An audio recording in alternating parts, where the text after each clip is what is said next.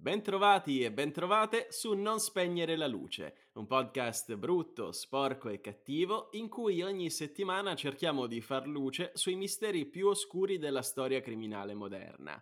Io sono Michele Dinnella e potreste conoscermi già per altri podcast come Storie di Tenebra o come Inverno Nucleare e ad accompagnarmi in questo viaggio nella mente criminale, come sempre, ci sarà Giacomo Giaquinto, attore e autore del podcast Storie Alternative. L'ospite di oggi è Diego Regina, direttore commerciale di una nota azienda pugliese, esperto di growth hacking, di cui parla nel suo podcast, ma soprattutto chitarrista e grande appassionato di musica. Ciao Diego, grazie per essere qui con noi.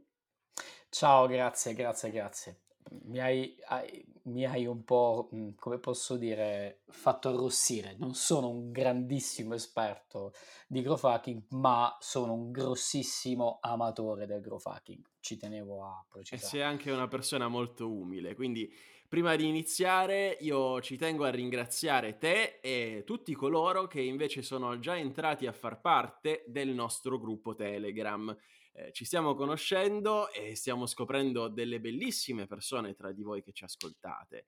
Quindi se anche tu desideri interagire direttamente con me, con Giacomo e commentare assieme a noi e ai nostri ospiti la puntata della settimana, trovi il link per iscriverti in fondo alla descrizione di questo episodio.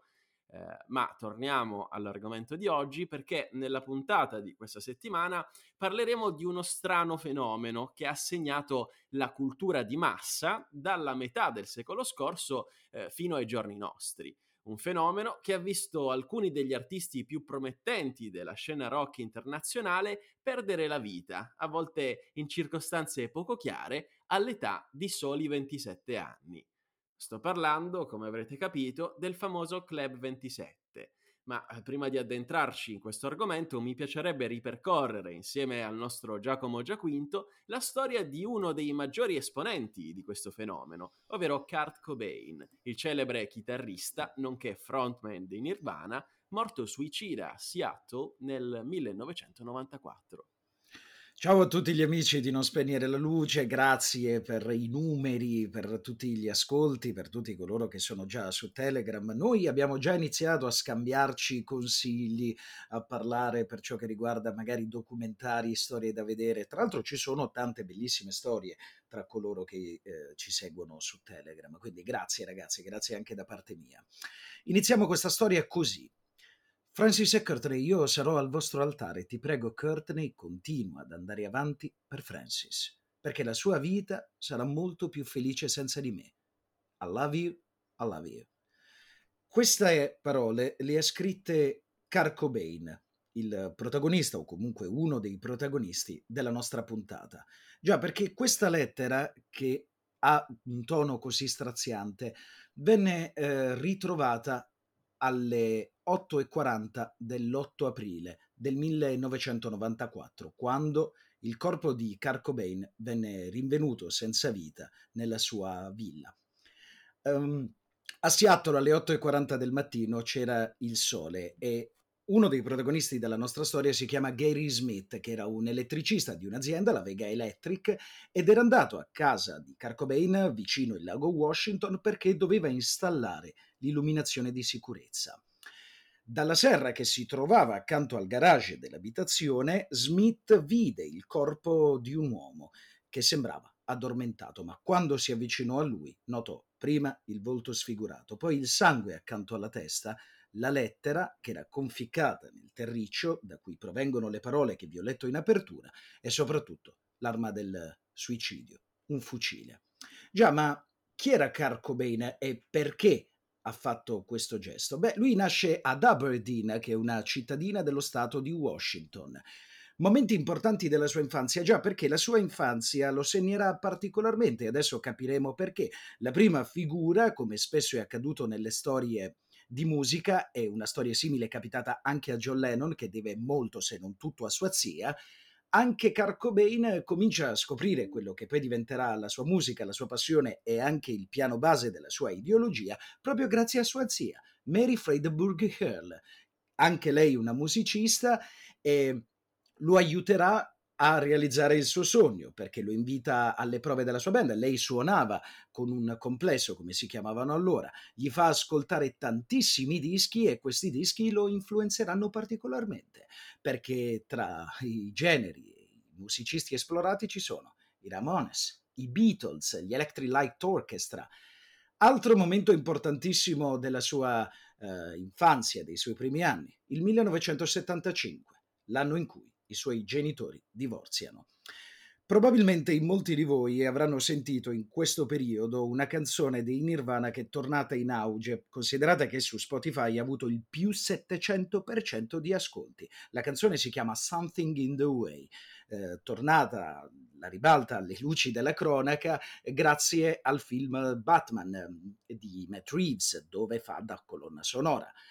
E in quella canzone, proprio all'inizio, Kurt Cobain parla del rapporto con sua madre, del momento in cui sua madre gli ha detto o ti trovi un lavoro o vai bene a scuola. Lui un lavoro non se l'è trovato e a scuola combinava un sacco di casini, adesso capiremo perché, e la madre lo mandò a vivere sotto un ponte. E infatti proprio quella canzone che adesso sta spopolando di nuovo inizia con Sotto al ponte il telo ha aperto una falla, perché lui sotto un ponte ci è andato a vivere perfettamente. Carcobain è una delle persone più curiose della storia della musica, ma probabilmente anche della storia degli inni generazionali, eh, visto che di, come vi dicevo prima, di momenti eh, particolari e di eh, espressione ribelle nella sua infanzia ne ha avuti eh, diversi.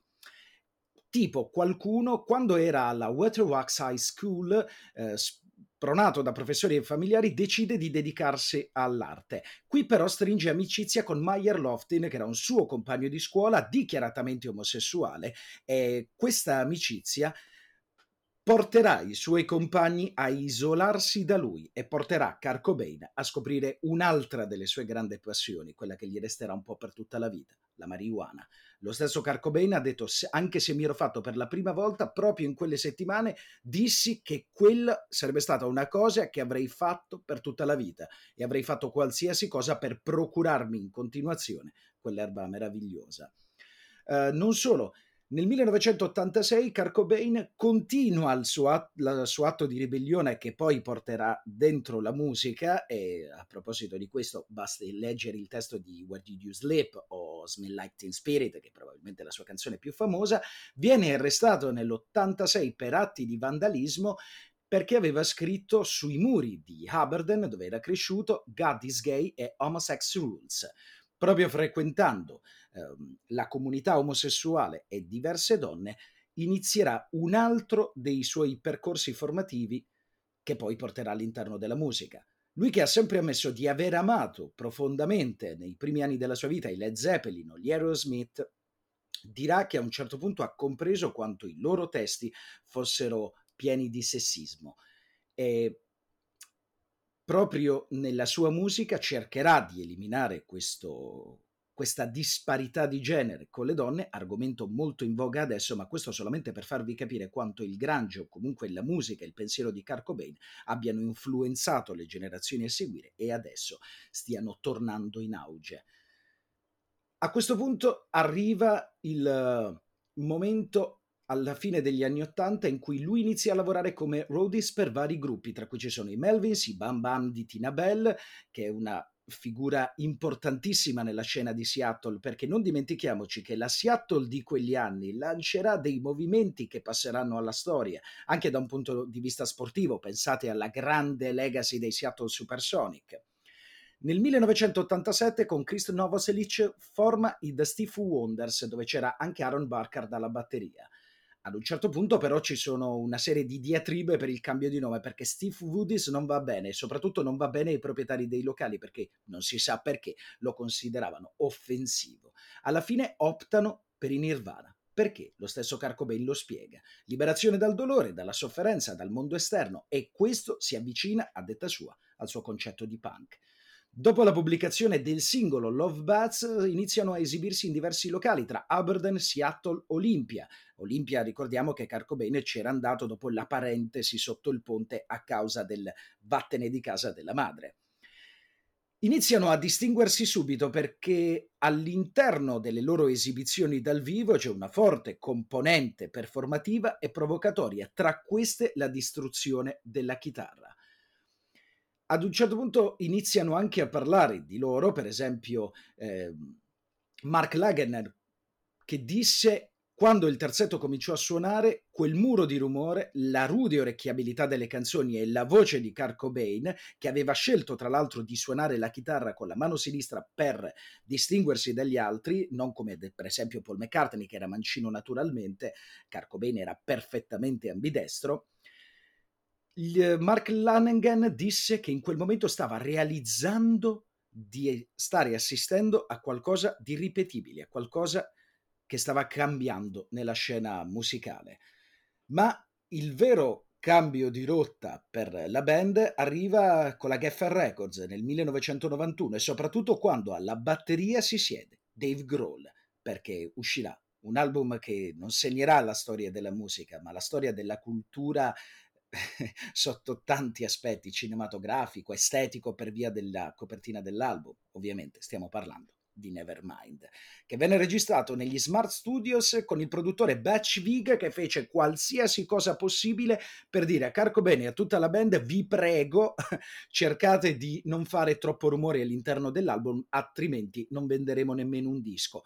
Poco male, come al solito, la, l'esperto che dietro al bancone non ci aveva capito nulla perché trainato da Smells Like Teen Spirit, di cui il video era stato diretto da Samuel Bayer, quell'album raggiungerà la prima posizione nella classifica Billboard 200. I Nirvana divengono, senza che nessuno potesse mai immaginarlo, la prima band della scena grunge a ottenere quel successo. Inizieranno davvero a parlare di loro e soprattutto sarà importante la presenza eh, di Kurt Cobain nel rapporto ambivalente con la stampa e con la sua celebrità e che sarà anche uno dei motivi a ciò che ovviamente si dirà postumo che lo hanno portato a, a quel suicidio. C'è anche perché ci sono all'interno della scena musicale dei Nirvana tutte quelle componenti che avevano anche reso grandi i Beatles, la rivalità per esempio, nel caso dei Beatles con gli Stones, i Jethro Tull, eh, anche se mai spiegata per davvero. Nel caso di Nirvana, per esempio, con i Per Jam. Uh, Jeff Am- Ament, membro importantissimo dei Per Jam, disse, per esempio, cercai più volte di parlare con Kurt. Lui abbassava la testa e se ne andava. Courtney Love, il grande amore eh, di Kurt Cobain, di cui vi parlavo anche nella lettera, disse Chris Cornell, Mark Arm, Eddie Vedder, il grandissimo Eddie Vedder e Kurt, c'era rivalità tra loro. Ognuno voleva che la propria voce fosse ascoltata, ognuno voleva avere successo. Grazie a Dio il successo lo hanno avuto entrambi. Il 91 è anche l'anno in cui i protagonisti della parte finale della lettera che vi leggevo prima vengono a galla all'inizio della relazione con Courtney Love, che can- era la cantante delle Hall, eh, la nascita della figlia Frances Bean. E e anche, c'è anche una bellissima curiosità legata al grande successo eh, di Carco Bane. Per esempio, che Quentin Tarantino, che parecchio bene aveva fatto con Reservoir Dogs, gli chiese di partecipare al film eh, Pulp Fiction, ma con che ruolo? Lo spacciatore, Lance, probabilmente lo ricorderete.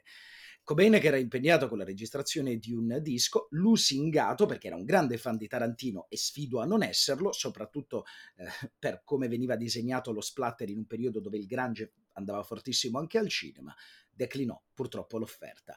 Uscì il terzo album dei Nirvana nel 93, trainato da un altro singolo straordinario, Head Shaped Box, e l'album era Utero. Nel gennaio del 94, mi avvio al finale, a Seattle Cobain è impegnato con quella che fu l'ultima sua sessione di registrazione in studio con Novoselic, Grohl e Pezmir, in cui registra You Know You Are Right. Ed incredibilmente, a proposito del nostro bel paese, è sulla TV italiana che lui fa la sua ultima apparizione in TV nel programma Tunnel che era condotto da Serena Dandini, che addirittura disse quando lo incontrò ho avuto l'impressione di una persona con una sensibilità e una vulnerabilità estremi. Durante il tour eh, a marzo si prende un periodo di riposo a Roma per alcuni problemi di salute, viene ricoverato per overdose da farmaci che però aveva assunto non con l'acqua come fanno le persone normali, no, con lo champagne.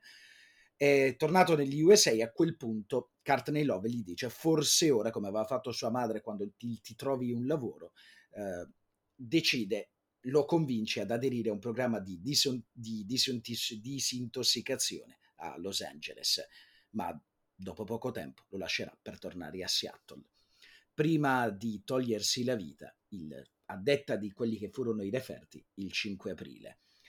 L'8 aprile del 94, come vi dicevo in apertura, sulla villa sul lago Washington, l'elettricista che doveva installare l'impianto di sicurezza trovò il suo cadavere e la sua morte la, lo portò a una vera e propria simbiosi di culto, come venne chiamata dai media. E che tipo di culto vi chiederete? Facile, il culto del martire. E c'è anche chi quel culto ha cercato di rifiutarlo, perché la risonanza mediatica della morte di Kurt Cobain non ha valicato semplicemente gli anni 90, no, è arrivata ai giorni nostri.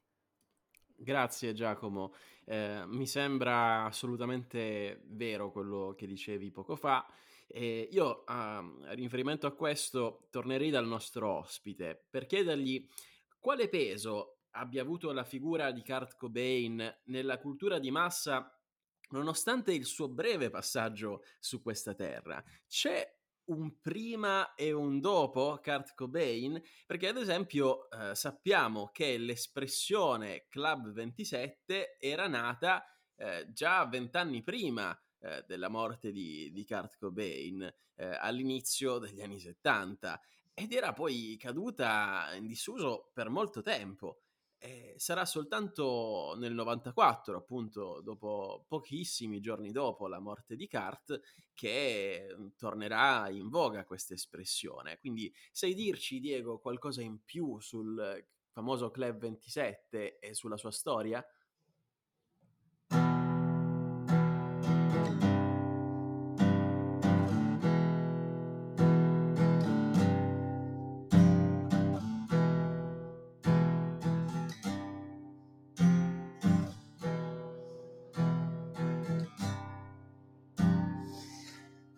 Allora, questa è Under the Bridge, è la canzone che, hai, che ha citato Giacomo in apertura.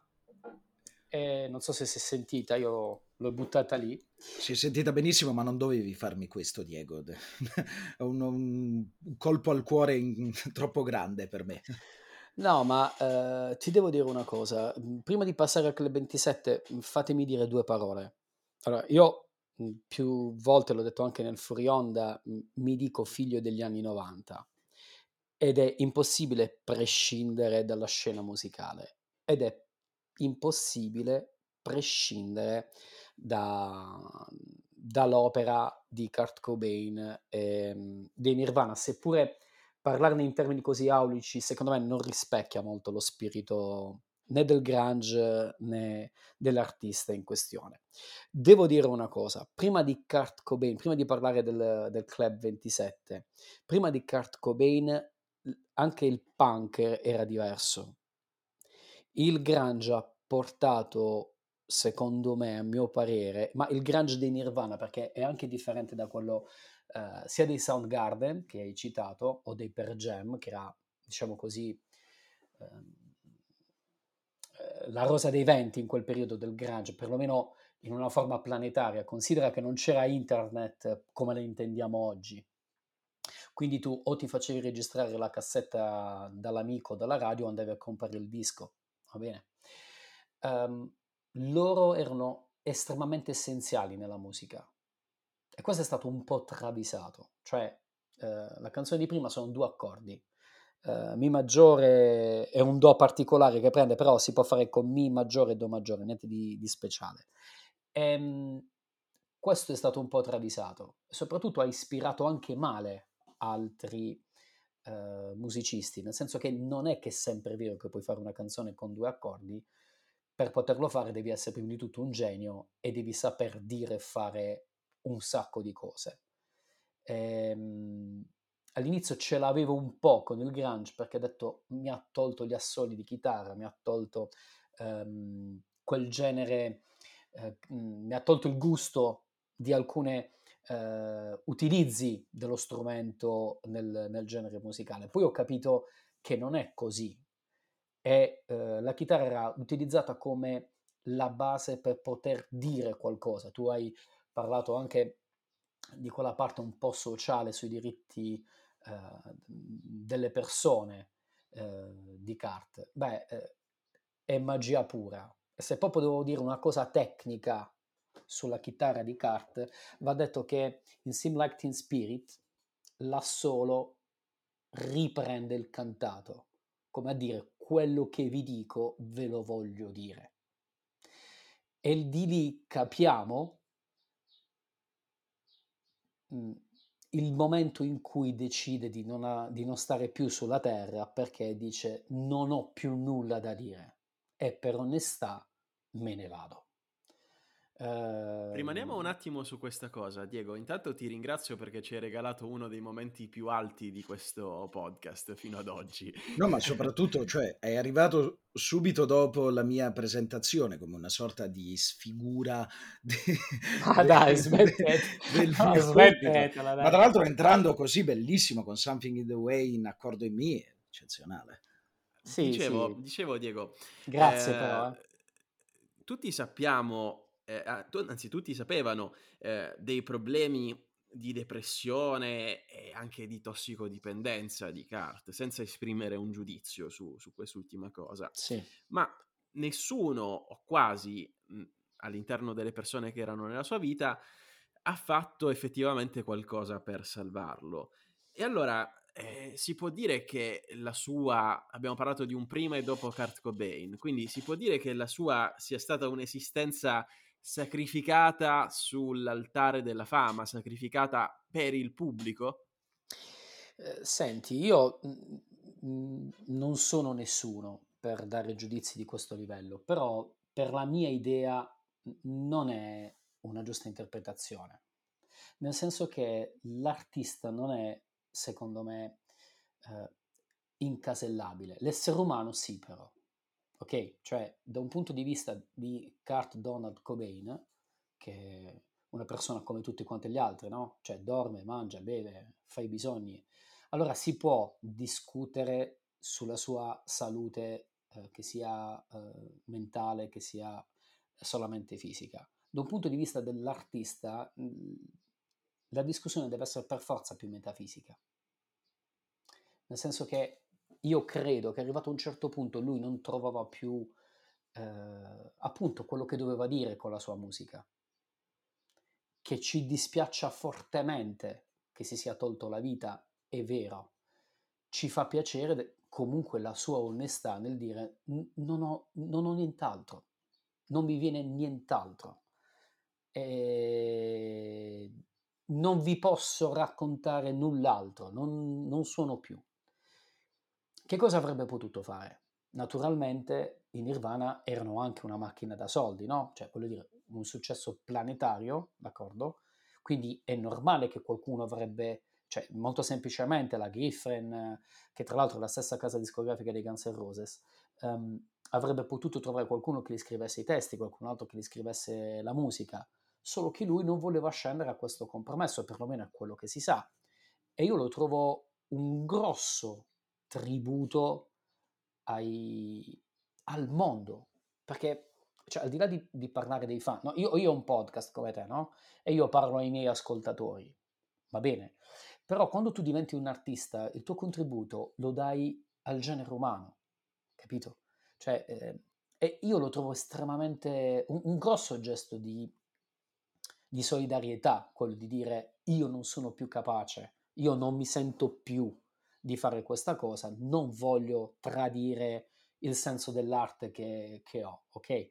Quindi questo è da un punto di, vista, di, di vista artistico, che poi probabilmente la, la parte più organizzativa, diciamo così, quella dei suoi manager, quella dei suoi eh, discografici, avrebbe voluto eh, fargli fare di più e che poi ha eh, continuato negli anni successivi a, a guadagnare da questa scelta, beh, quello è un altro tipo di discorso, è, è il business, è, è, un'altra, se analizziamo tecnicamente il business che hanno svolto, ehm, hanno fatto bene, perché hanno continuato, c'è gente che ha continuato a lavorare grazie a queste, a, a, a questo, come posso dire, a queste scelte.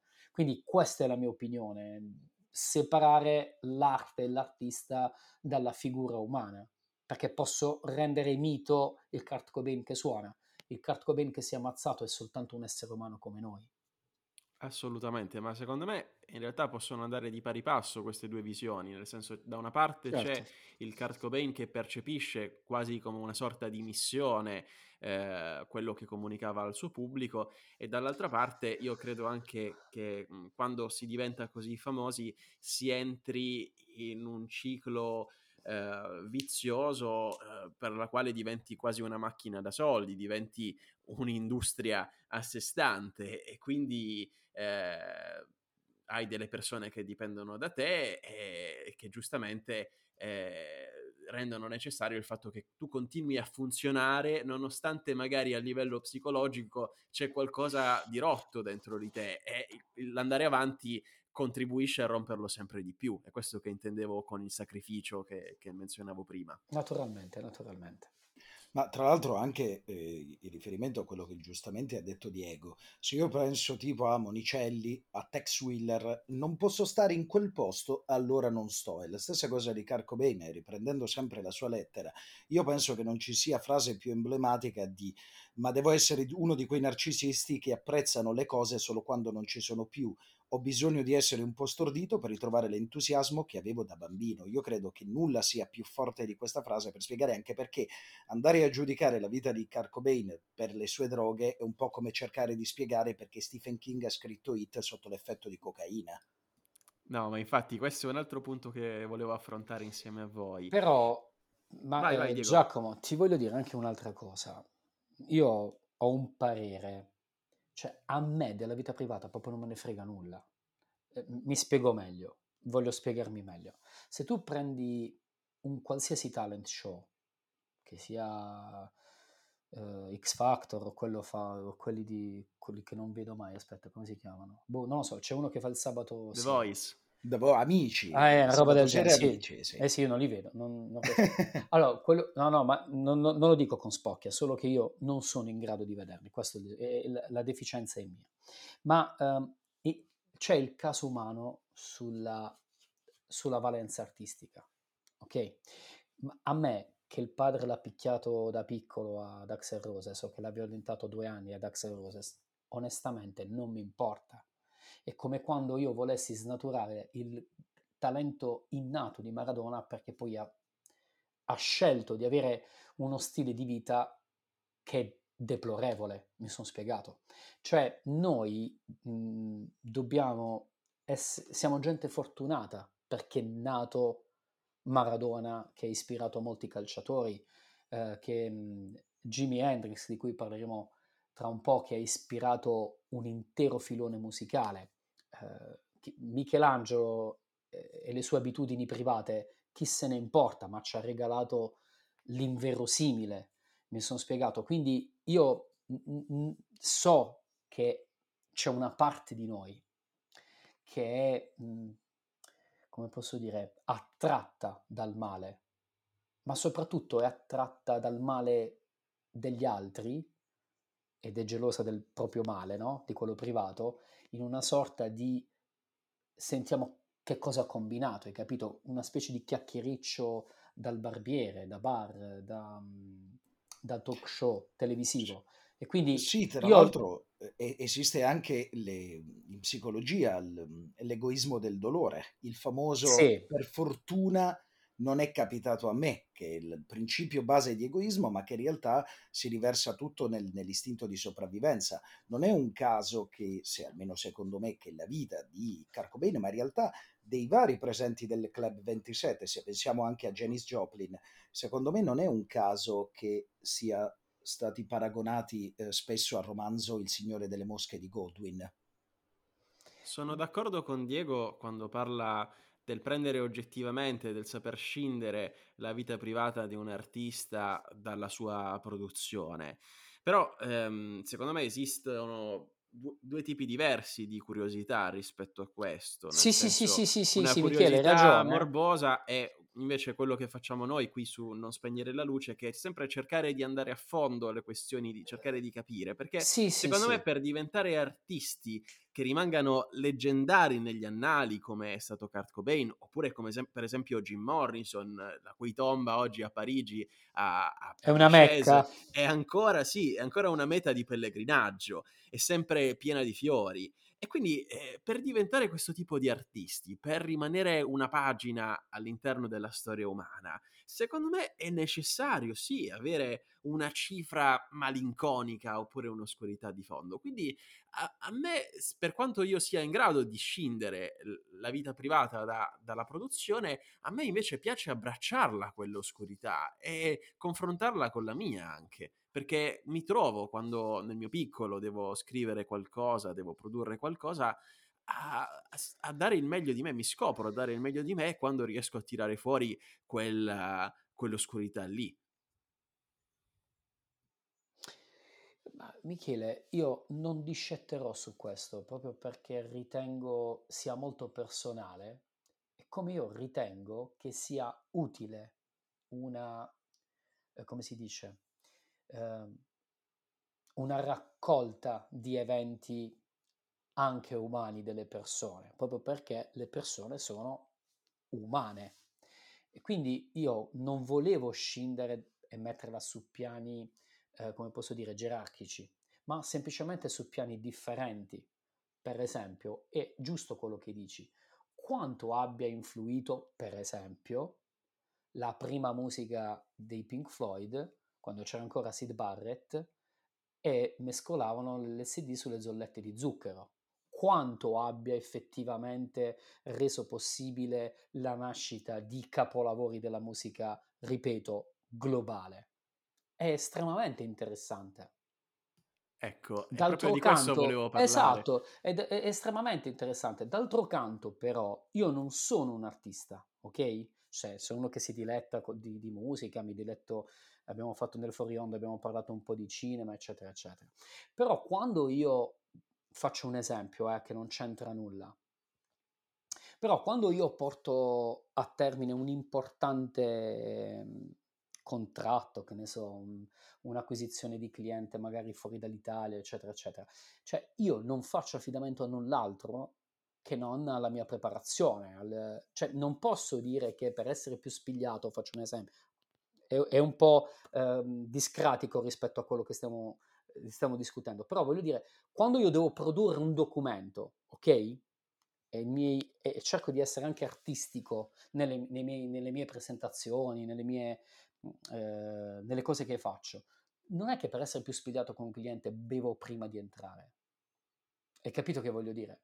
Cioè, mh, io credo semplicemente che ci siano delle contingenze in alcuni artisti che abbiano fatto sì che loro vivessero quel male che poi eventualmente lo hanno espresso nella, ehm, nella, nella loro arte. Lo Però hanno vissuto mi- loro per noi. Lo- Esatto, E questo è il esatto, sacrificio. esatto. Però se io penso a Mozart, ora magari dico castronerie perché ora no- non ho aperto. Giacomo, magari se apri un Wikipedia su, su Mozart, non credo abbia avuto proprio una brutta vita nella parte ai sei anni. A sei Sì. anni, quando ha fatto, a sei anni, eh, quando ha cominciato a essere un genio. Poi è chiaro che era figlio di famiglia ricca, poteva fare quello che gli pare, è molto probabile che... Però uno mi può rispondere, e Modigliani che vita ha avuto? Una brutta vita e ha fatto capolavori. Però pure Picasso non è che se la passava così male, eppure è diventato Picasso. Ora non conosco la correlazione effettiva tra le brutte contingenze e, le- mh, e il risultato artistico. Ritengo che ci sia in alcune persone una fiamma incredibile che qualche volta è tarpata. eh. Io ho un amico che faceva eh, i gol dal, dal calcio d'angolo, però il padre le ha detto tu devi andare in fabbrica ed è finita. Che ne so se quello era, non dico un altro Maradona, ma un altro, un altro calciatore che avrebbe ispirato altri calciatori. Questo è quello che voglio dire. Non lo sto ridimensionando, eh? lo, lo, lo, sto solo evidenziando mh, per evitare, sai cosa? L'ispirazione al male. Un conto è la conoscenza del male, è un conto non voglio che uh, un ragazzo, una persona che voglio fare qualcosa, dice senti oggi voglio, voglio, suonare, voglio imparare a suonare la chitarra, oltre alla scuola di musica vado a trovare un buon spacciatore. Capisci quello che voglio dire? No, no, questo assolutamente lo mettiamo in chiaro per chi ci stesse ascoltando e, e non ha la maturità per rendersene esatto, conto, esatto, ma esatto. io sono, ho molta fiducia nei confronti dei nostri ascoltatori, quindi questo penso che lo sapranno già. Però aggiungo una cosa, quello che stavo cercando di dirti prima è che la letteratura esiste proprio per questo motivo, cioè sì, per sì. vivere le vite degli altri attraverso un racconto. E quindi il sacrificio di cui parlavamo prima è stato proprio che queste persone hanno vissuto dei momenti veramente brutti nelle loro vite, dei momenti di oscurità e attraverso questo che io chiamerei sacrificio, questo immolarsi, ci hanno lasciato qualcosa, ci hanno certo, lasciato la certo, possibilità certo. Di, di, rivivere, di far certo, risuonare certo. le nostre parti oscure, perché tutti Mi trovi d'accordo. Con, con le loro, con quello che è successo realmente nella loro vita purtroppo. Quindi il punto è sempre sì, questo. Sì, Qui sì, mi ricollego alla questione delle droghe, perché secondo me sono state, eh, per quanto appunto noi eh, lanciamo un messaggio di starci ben lontani, sono state in quegli anni precisi, cioè a partire dagli anni 60, tutti gli anni 70, con la contestazione in America rispetto al Vietnam, in Italia il movimento del 68, sono state un propulsore anche per, per la creatività di quegli anni, senza magari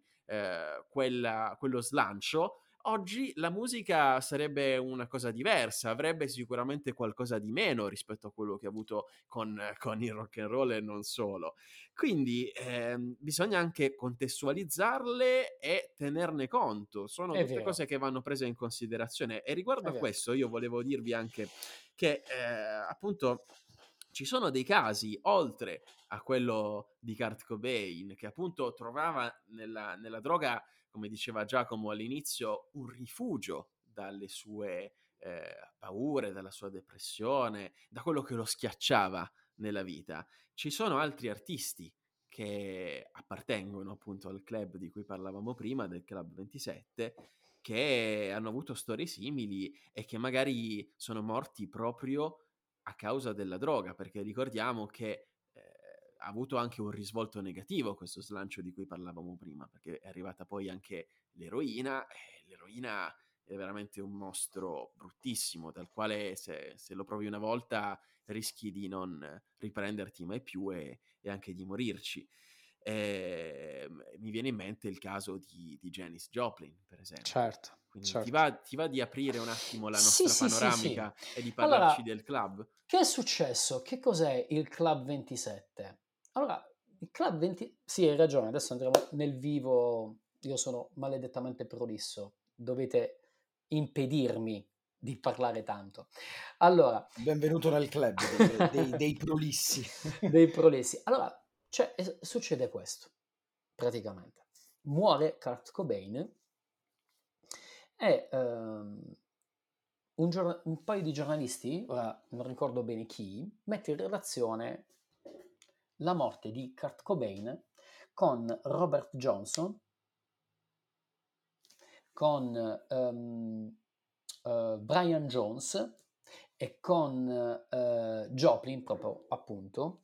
Anzi, su questi che ho citato all'interno del Club 27 c'è anche il club del J27, cioè Robert Johnson, Brian Jones uh, dei Rolling Stones, Jimi Hendrix, eh, Jim Morrison e Janis Joplin. Quindi questa J che li accomuna aveva anche creato quest'altro genere di statistica. Insomma, a 27 anni molti artisti muoiono, ok? E, ehm, la lista attualmente è ferma al 2018 con Fredo Santana, che forse è l'unico che è morto, come vedremo, per cause naturali.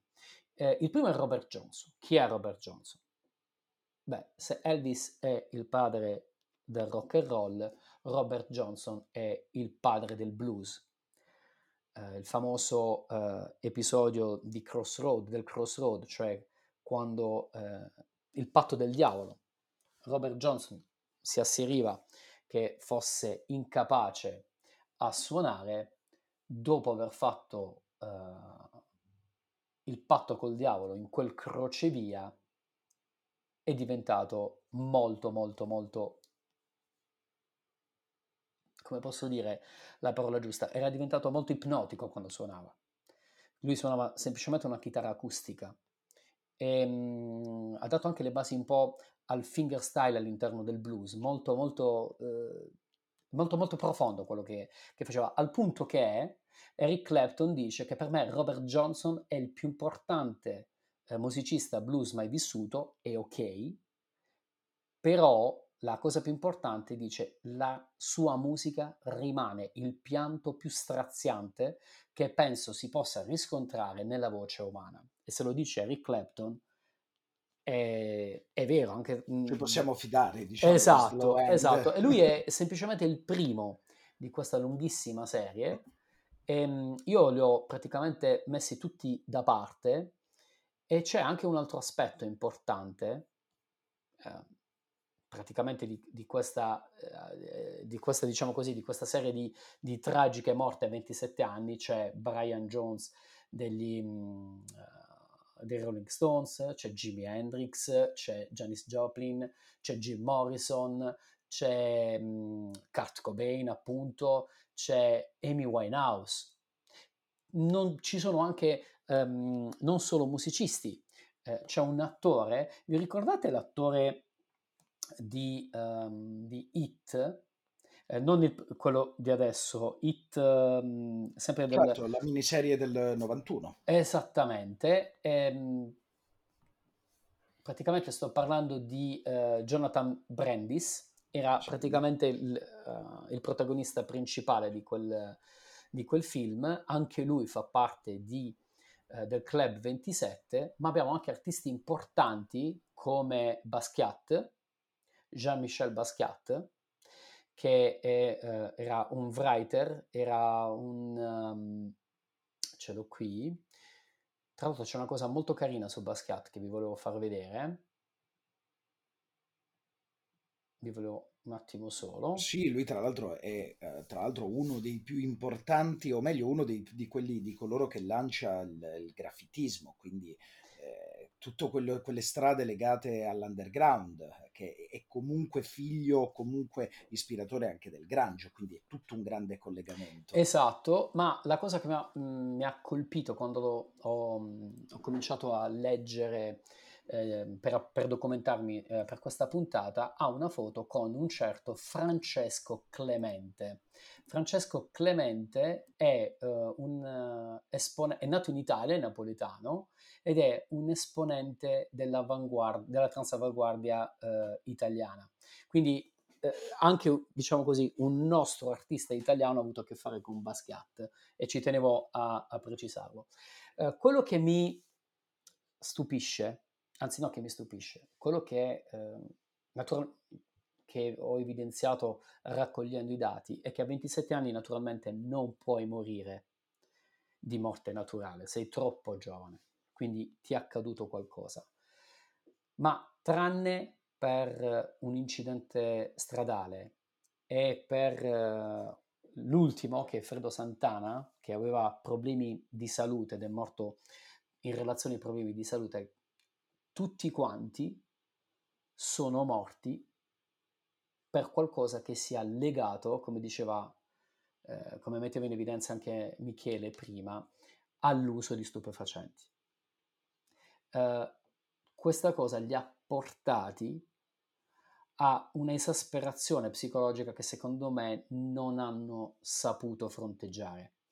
E, ehm, Janis Joplin o Jim Morrison o uh, Kurt Cobain o Amy Winehouse o Jimi Hendrix o, uh, um, o um, guarda, uh, Brian Jones, cioè sei un membro dei Rolling Stones, hai una vita meravigliosa, nell'immaginario collettivo è una vita meravigliosa, però hai dei demoni dentro che non puoi superare e decidi o di suicidarti o di avvelenarti o di eh, spararti in testa o di um, lasciarti morire in una vasca da bagno. Ed è un elemento incredibile, soprattutto in un periodo della vita dove hai la maturità di saperti godere il denaro, di saperti godere le, le, le fortune che hai,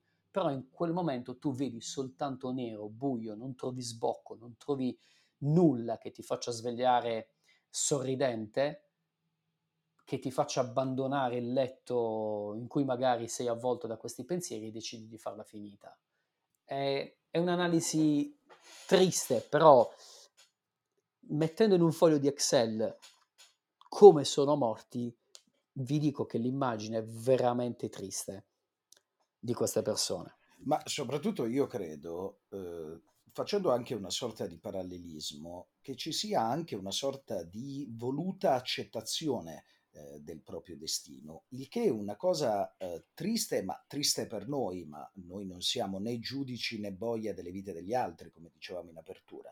Però a me è una cosa che ha sempre sorpreso in un periodo in cui stavo preparando una narrazione a teatro su Jenny Joplin, eh, mi ha sempre ehm, lasciato un po' così una cosa legata alla sua morte il 4 ottobre del 70 quando venne ritrovata nella stanza di, di LA a Los Angeles eh, la mancanza, lei venne ritrovata, il corpo era incuneato fra il comodino e il letto e da lì l'esame autoptico comprese che c'era la mancanza di qualsiasi riflesso teso a evitare di morire. A me questa cosa mi ha sempre lasciato, perché un'overdose da eroina, te ne rendi conto nel momento in cui sta avvenendo, il coagulo del sangue, eh, gli spasmi.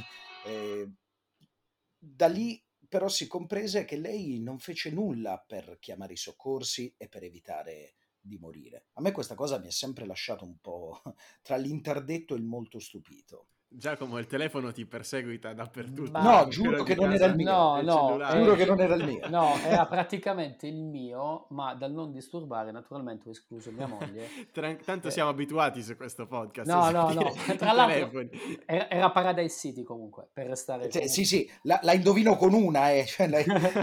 Però, no, eh, eh, Giacomo, tu hai detto qualcosa di... Mh, mm, come posso dire? Molto, molto profondo eh, grazie.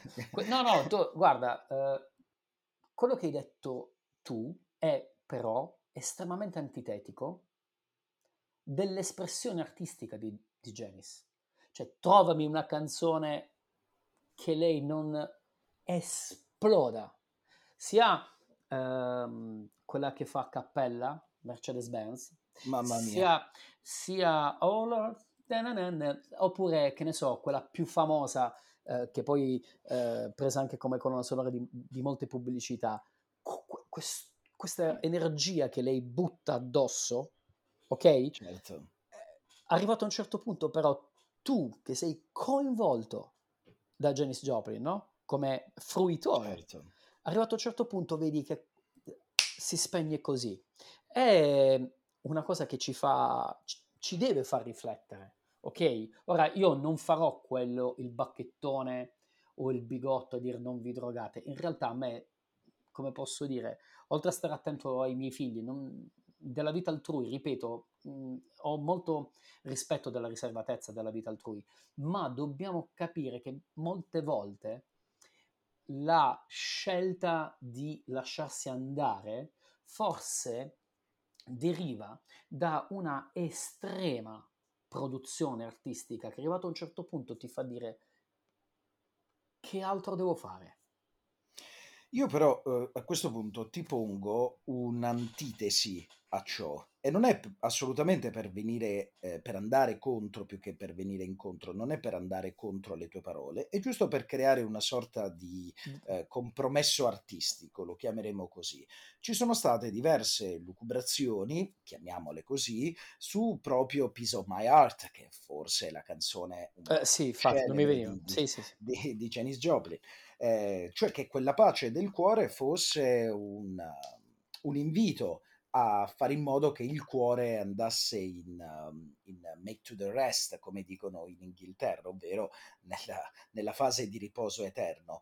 Però a questo punto ti chiedo, e se è ovvio che magari nel buon costume sociale eh, condannare, tra virgolette, le droghe sia comune, ma se invece fosse nel caso dei club dei 27, prendi Hendrix per esempio, la vita di Jimi Hendrix, se fosse, o appunto di Brian Jones che tu hai citato, immagina tutto il periodo degli Stones, anche un po' all'ombra dei Beatles quando esplode Come no? You, Come no? Eh, esatto, quando poi esplode la Beatles mania, se fosse il mondo intorno a essere noioso è, è scientificamente provato che alcune droghe permettano l'esplorazione di eh, fasi dimensionali diversi. Prendiamo anche i semplici Magic Truffles venduti regolarmente in Olanda, tranne che a Rotterdam.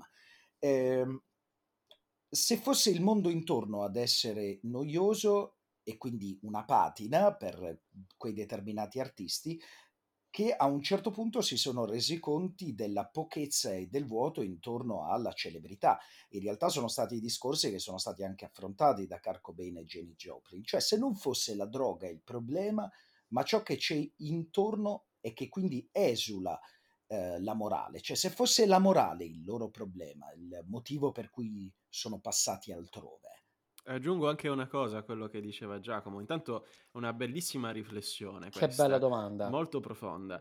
Eh, mentre parlavate di Janis Joplin, ehm, a me è venuto in mente, sono venute in mente tante similitudini con la storia, per esempio, di Amy Winehouse e eh, con il modo in cui se n'è andata Amy Winehouse, perché non è mai stato realmente chiaro questo, perché c'era la sua guardia del corpo che dice di averla vista eh, riguardarsi dei video al computer nei suoi concerti e poi di averla rivista subito qualche ora dopo morta.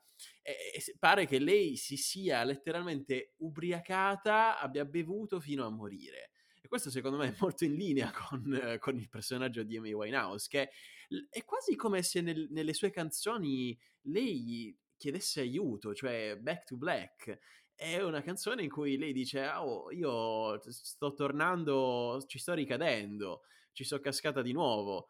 E ehm, quindi... Sì, però in, re- cioè, in realtà, eh, scusami se ti interrompo Michele, quando parliamo di Amy Winehouse e anche del suo esame autoptico, eh, innanzitutto, ok, non ci sono tracce di stupefacenti, ma in realtà anche sulla presenza di alcol nessuno ha saputo definire quanto abbia influito o meno sulla sua morte. Poi, ok, abbiamo dei video della produzione recente di Amy Winehouse dove lei era al concerto ed era perfettamente in linea con il suo cognome, quindi con Casa del Vino.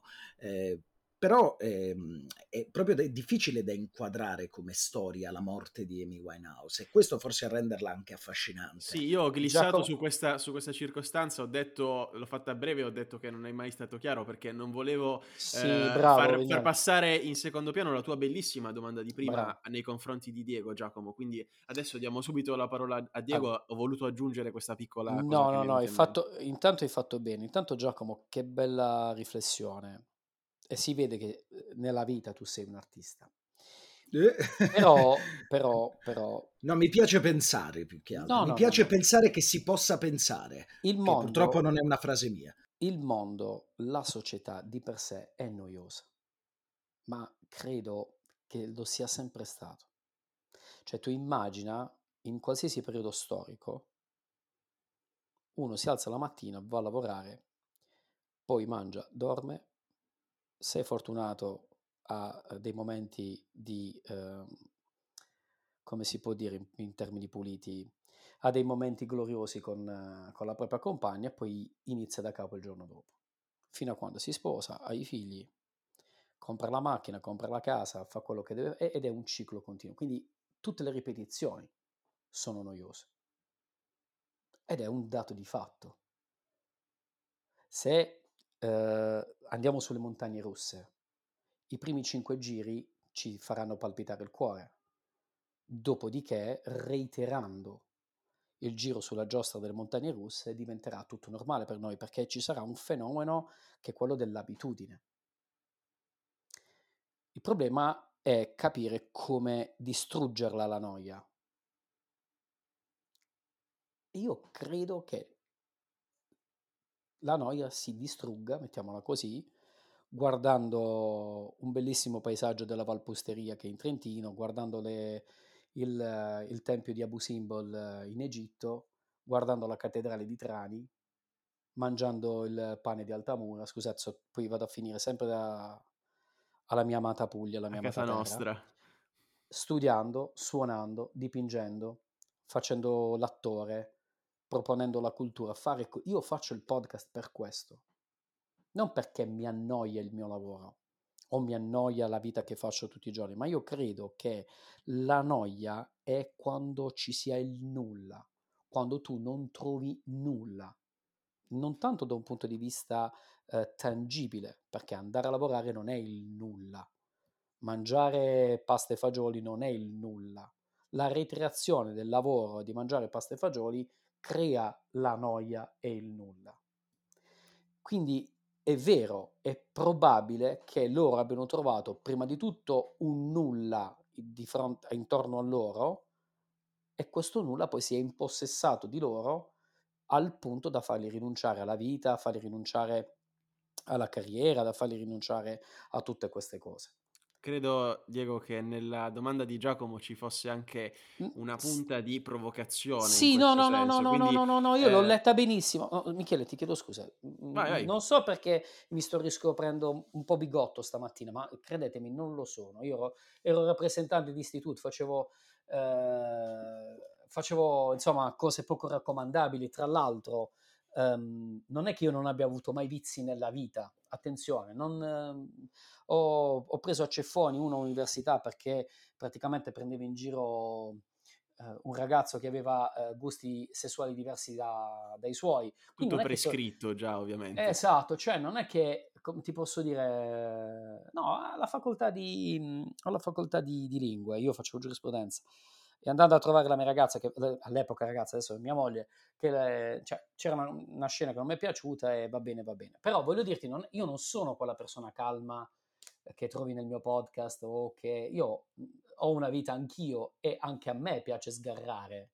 Hai capito che voglio dire? Però ehm, il, il, fatto di trovare molti alternativi, mod, eh, scusate, mondi alternativi quando il mondo che ti circonda non ti piace è utile, ripeto, in una, in una dimensione metafisica, è questo che ti fa tira, che può tirarti fuori una poesia, un quadro, una canzone, una puntata di podcast come questa. Cioè, noi Ma tre, stavo, stavo, per dire la stessa, esatto. la stessa esatto. cosa. Stavo per noi dire tre stiamo d'accordo. qui, esatto, noi tre stiamo qui e potevamo fare altro perché crediamo che la divulgazione in questo caso o una produzione artistica perché eh, eh, è questo quello che stiamo facendo, al di là di una valenza scientifica quando, che ne so, parlo di argomenti dettagliati nel mio podcast o di una valenza pratica, parlo di nuovo del mio podcast perché lì posso dire quello che faccio, o di ehm, una valenza sociale come stiamo trattando in questo momento, noi stiamo facendo qualcosa che dis- sconfigge la noia.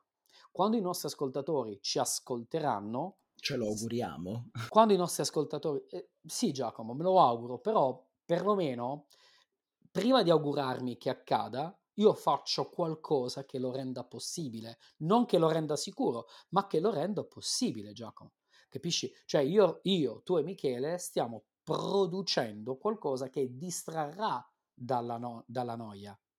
Potrà essere noioso quello che diciamo, ma comunque noi stiamo facendo qualcosa che sia al di fuori della Ehm, di quella che è la noia. Poi perché bisogna capire anche perché lo facciamo, perché Bravissimo. io penso che noi lo facciamo prima di tutto per noi stessi, però sì, sì. io, io stavo, stavo, arrivando qui, ti stavo portando qui con la mia domanda e con il mio intervento, cioè dicevo, credo che sì. Affinità elettive, Michele. Sicuramente, esatto, sicuramente ci fosse una punta di provocazione nella domanda di Giacomo, proprio insita e implicita, però, ecco, uh, sono d'accordo con te nel, nel, discorso che hai fatto. Cioè, io credo che per personaggi come Kurt Cobain e non solo, tutti quelli che abbiamo nominato, la droga, a loro stessa detta, rappresentasse più un rifugio da tutto il resto che un'evasione dalla noia. Cioè è una cosa in cui è come una caverna cui, in cui tu vai quando ne hai bisogno, piuttosto che un, un modo di evadere, credo. È, è chiaro che è soggettivo, per alcune persone funziona in un modo, per altre in, in, un modo diverso, però in questo caso specifico, e nello specifico per Kurt Cobain, era una pressione insostenibile quella che lui subiva da parte della società e la droga era semplicemente una, una, via di fuga. E quindi da qui mi ricollego alla nostra domanda finale che volevo farti e poi diamo la parola a Anche Giacomo. perché ci sono artisti, scusami, eh, scusami prima di andare nella parte finale, ci sono artisti che hanno una veneranda età. Uh, prendi, che ne so, Steven Taylor degli Aerosmith cioè, voglio dire, o prendi uh, David Gilmour, o prendi Mark Knopfler, o prendi Eric Clapton. Cioè, hanno avuto un successo planetario incredibile. Se volevano suonare ad Hyde Park, hanno suonato ad Hyde Park. Se, eh, uno che vuole venire a suonare a Pompei e glielo fanno fare come se nulla fosse. Cioè, voglio dire, anche loro hanno una vita incredibile. Sì, tra l'altro segnata anche tantissimo dai dolori. Prendiamo certo, certo, certo, certo, certo. Ma eh, anche David certo. Gilmour, basti pensare a 5 AM di David Gilmour, che Come per me no? è la, la, composizione per chitarra più emotiva, che, non emozionante, attenzione, più emotiva che io abbia mai ascoltato, ma anche Wonderful di Eric Clapton. Sì, sì, sì, eh, cioè, sì, si sente il dolore in determinate esatto. parte, io credo si senta il dolore. Ma il dolore è, una, è motore immobile, per citare Aristotele. Cioè, è una cosa che... È una cosa che genera.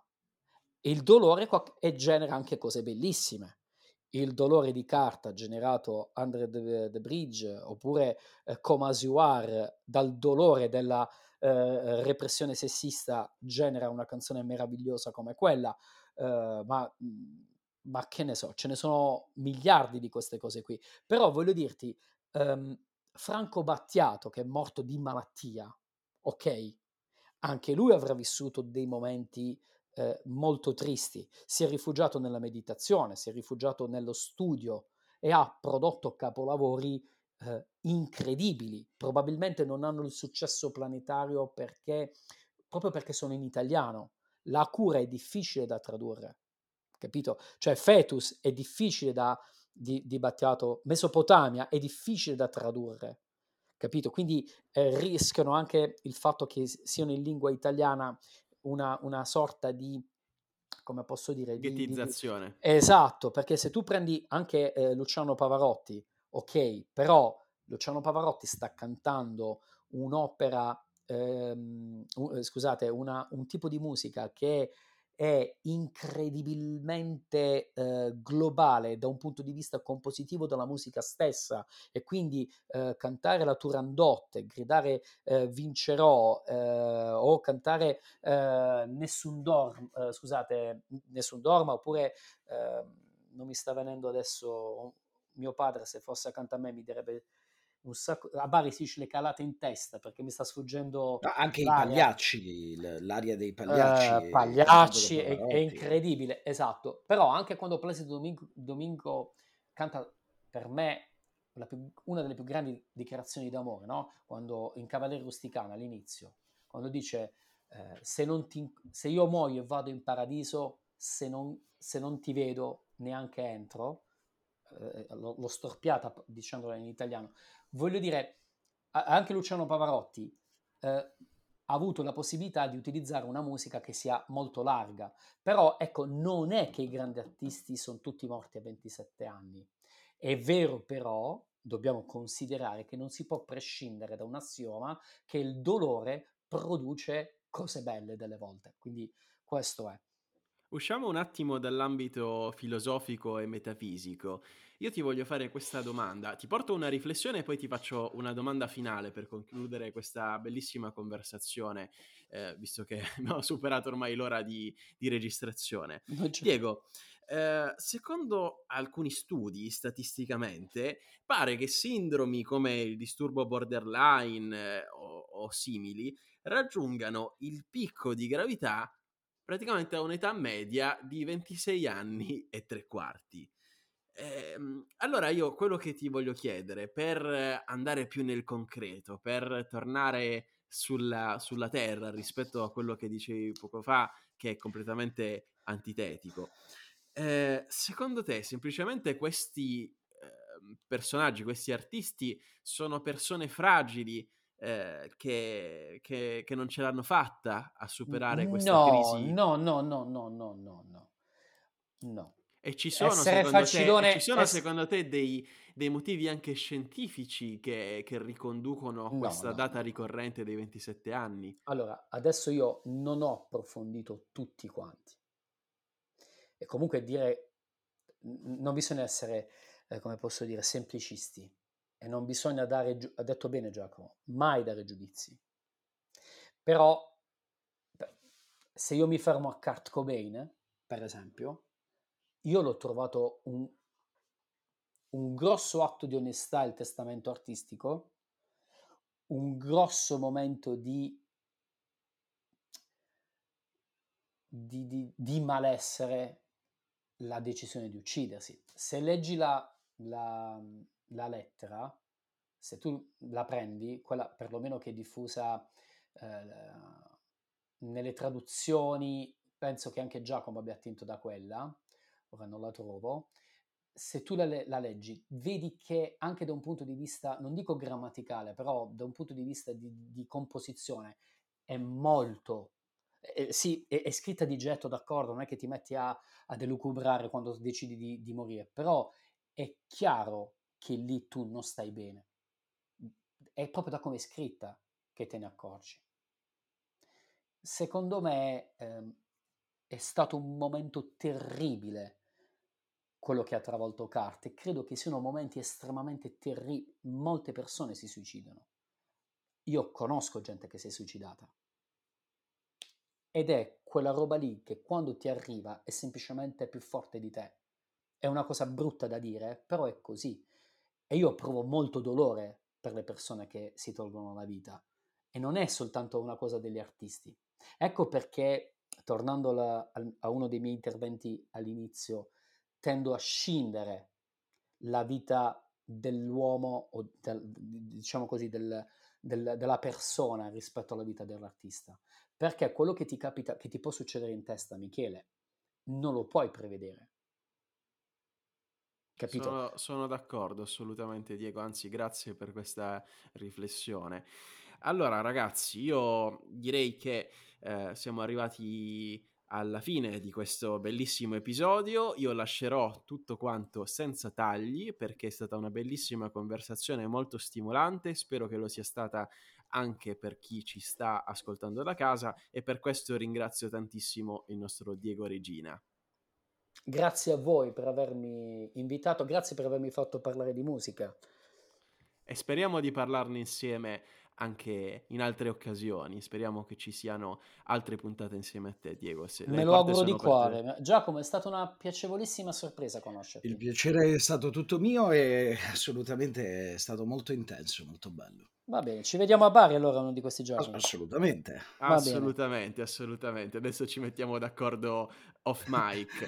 Io intanto ringrazio anche il nostro Giacomo Giaquinto. Grazie e... a voi eh, ringrazio voi che siete arrivati ad ascoltarci fino a questo punto e vi ricordo se volete potete iscrivervi eh, al nostro gruppo Telegram così interagiamo, commentiamo la puntata, ci scambiamo opinioni, eh, lo trovate in fondo alla descrizione dell'episodio e soprattutto se questa puntata vi è piaciuta potete lasciare una recensione se ci state ascoltando da uh, Spotify o da Apple Podcast.